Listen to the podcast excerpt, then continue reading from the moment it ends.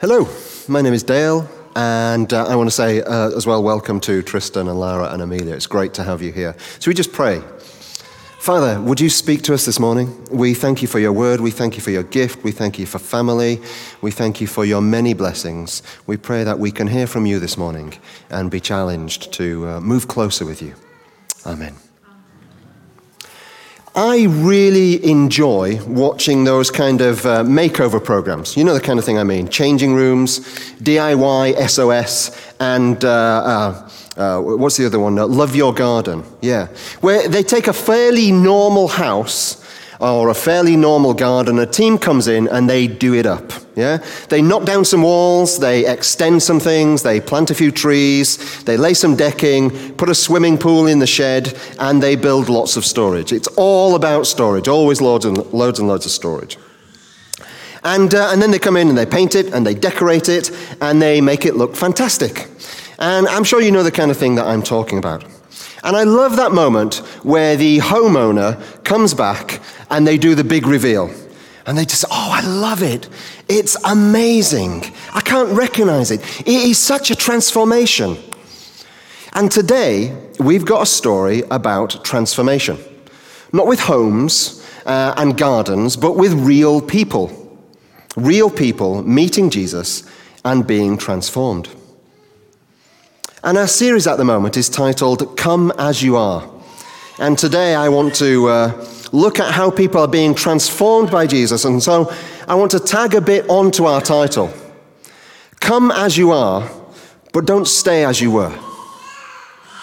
I, I don't know why you've come to church this morning. Obviously, I know why you've come to church this morning, which is, which is fantastic. But um, I don't know if you've been coming for a while or if, if, if this is your first time. But I want to ask you to think about why you're here. What do you want to get out of it? Your time this morning, what do you want to get out of it? And, and I know that's a, a bit of a different thought, and some people might be shocked that I'm saying, Oh, what do you mean, talking about what we're going to get out of church? That's, uh, that's a little bit different. But I think the reality is that we ought to be wanting something from this. I think it's okay for us to be coming to church wanting and potentially even expecting to be transformed, to be made better. Now, just to be clear, uh, being transformed may not be the only reason you've come to church, and it's definitely, definitely not the only reason to keep coming to church. But that question is important. Do we want to be different? Do you want to be different? Do you want to be transformed, made new? Because that's what Jesus wants for us. So if you're here with that purpose, then good news, because transformation is God's family business. Now let's look at our reading. We see a couple of people come as they are to Jesus, but they don't stay that way. They are both transformed and move on from where they were. The first one is Philip, who Jesus goes out to find, and he says to him, Follow me. And this is the first time in Jesus' ministry that he's called someone to follow him. Later on in his ministry, Jesus tells the story of the lost sheep, and you've probably all heard it before, and it's definitely in the children's Bible with some great pictures. A shepherd loses one of his 100 sheep, and he leaves the other 99 and goes to find the lost one. Because God wants even one of those sheep not to be lost. And so here we are, right at the start of Jesus' ministry, and he goes searching for Philip, and he finds him. Now, we don't know how lost Philip was, but we hear Jesus call him. And Philip responds. And this story is amazing because it's such a tiny interaction, and yet it's full of so much. But there's also a huge amount that is not shown in this interaction. We don't know was Jesus looking specifically for Philip? Was he just looking for anyone? Why Philip and why not Trevor or Wendy or Brian or anything else? We don't know if there was something special about Philip or if Jesus already knew him. And crucially, when Jesus found Philip and said, Follow me, we have no idea what Philip said. What? Why? We don't know what they did or what they talked about, but it's remarkable as a story because despite all the things we don't know, simply two verses later, we see the impact of the conversation and the reaction Philip has to his encounter with Jesus. In our reading, verse 45 tells us Philip found Nathanael. Jesus says to Philip, Follow me. And from his reaction, we know that he was changed. He went from wherever he was to being convinced about Jesus. He's convinced that Jesus is the one that the uh, entire Jewish Bible has been talking about. What we call the Old Testament is full of prophecies of what will come. Philip's uh, Jewish tradition means that he would have heard the scriptures every week since he was a boy. He definitely knew his Bible. He knew the promises about the Messiah, and he lived as a Jewish person in expectation of that Messiah coming. And Philip is now convinced that Jesus is that person.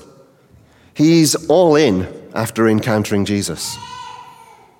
Now, Philip's understanding would definitely have grown over the next three years as he followed Jesus, but at this point, Philip might not understand it all, but he still knows that Jesus is the one. And I've met people in the past, maybe you've met similar people, uh, and they talk about having met the love of their lives and knowing almost instantly that this is the person for them and they got married and they lived happy lives together, etc. And that's a little bit like what Philip's like here. He's certain, he's found in an instant the one, the answer to everything. So Jesus calls Philip right where he is and exactly how he is. And I love this because it's so simple. Jesus doesn't put any restrictions on Philip or rules or criteria that he has to comply with. It's a simple, open offer.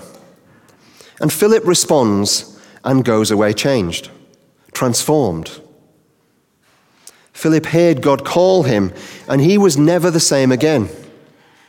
But you know, in all honesty, we don't know much more about the rest of Philip's life. But we see in, in his response that he is transformed.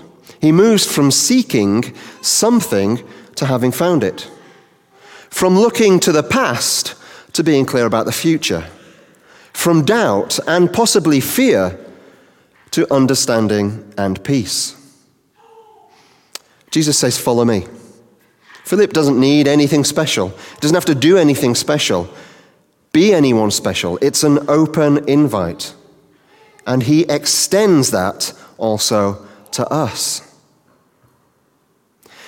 And if we look at Philip's response to this reaction, we see the immediate impact of transformation as he doesn't stay as he was.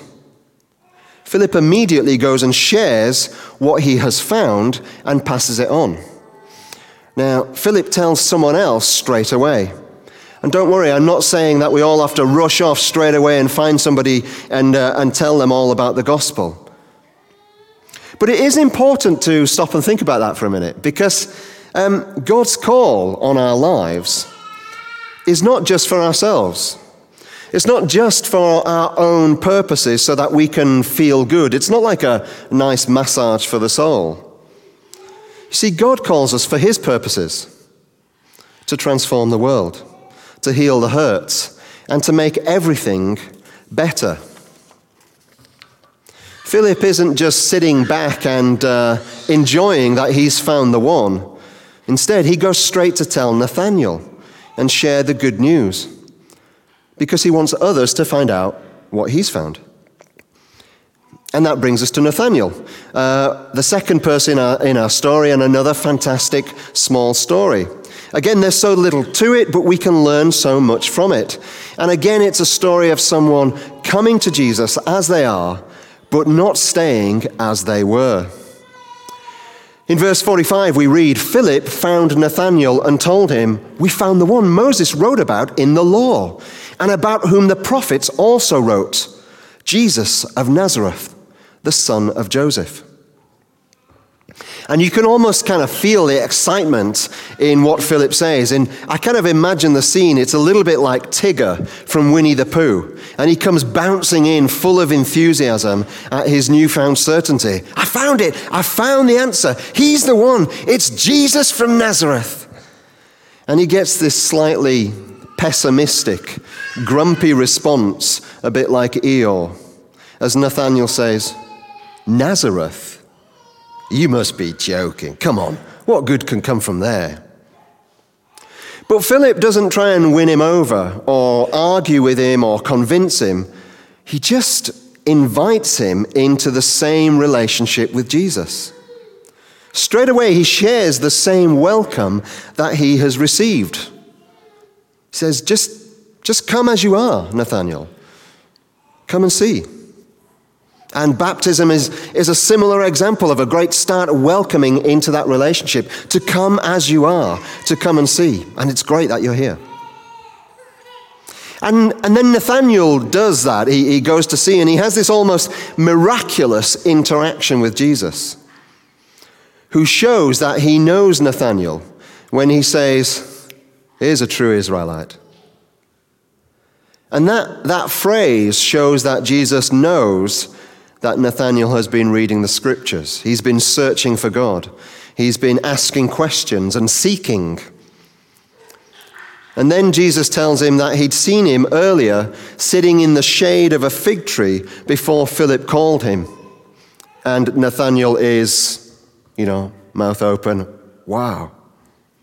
Whether that meant that Jesus had some kind of vision of Nathaniel, or he had some kind of prophetic insight, or he's previously, literally, just seen him sitting under the fig trees reading the scriptures. That's not clear. However, it is clear that Jesus knew Nathanael and he accepts him just as he is, with no rules, no criteria, no judgment. Just come as you are, Nathaniel. I know you've got doubts and questions, and that's okay. And it's in that moment of acceptance that Nathaniel is completely won over and falls completely in with Jesus and declares, You are the Son of God, the King of Israel. And just think of that phrase, the Son of God. For somebody to declare someone as the Son of God, it's an extraordinary claim. And it's full of meaning and depth, especially for Nathaniel as a Jewish person. But we're not going to go into all of that meaning and depth in here. We just don't have time. But what we see is a changed, a changed reaction. See, Nathaniel no longer cares if Jesus is from Nazareth. He knows that Jesus is the Son of God, the Savior of the world, the Savior of Israel, and the Savior of Him. And again, after these few verses, you know, in all honesty, we, we hardly hear anything else about Nathaniel, and we know very little about the, his life. He's just another person whose life has been transformed by coming to Jesus and moving on from where he was. So, what do we take from this? Well, just like with Philip, God is seeking people out and calling us into relationship with Him. Every one of us. Jesus extends that open hand of welcome, free and without any conditions. There's not a rebuke or a reprimand. And I don't think we can overstate how important that is. There's a lot of study about society and pressure in society at the moment. Um, and there's, it's acknowledged there is a huge amount of pressure on people to conform, to be a certain way, to behave a certain way, to say certain things, to look a certain way, to be accepted, to be included. And we see terrible stories where, when people don't conform to that, they are rejected, persecuted in some way, ridiculed, and, uh, and it has some terrible consequences. But God's welcome sweeps all of that away and says it's free. There's no conditions. There's no criteria. And that's quite amazing, really. He's calling all of us and some of you I, I know well, and I know God called you a long time ago, and you've been in relationship with God for a long time, and that is brilliant. And some of you I don't know very well at all. Uh, and I, to all of us, God is calling us, whether that be for the first time or for the 1000th time, to come as you are, to come a little bit deeper, and to keep coming with our questions, our doubts, our fears, and our failings because I know for certain that it doesn't matter how long you've been in relationship with God, those questions and doubts and concerns, they don't go away, they change, but they're there. And God invites us to come. We've all got our baggage and our hang ups. That's normal. It's called being human. Just come. It's okay. God doesn't have this criteria we have to meet or standards we have to conform to. There's no entrance test or SATs test to qualify the welcome. He just calls us and he asks us to respond. And when we respond, God transforms our life like he transformed Philip and Nathaniel. And he keeps transforming us day by day, a bit more at a time. So, to finish, I want to go back to my opening question really. Why are you here? Are you here to respond to God's call? Are you here to come and see?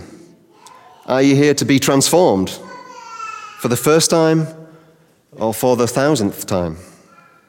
I really hope that we all know we can come as you are be transformed by the living, loving God and move on from where we were.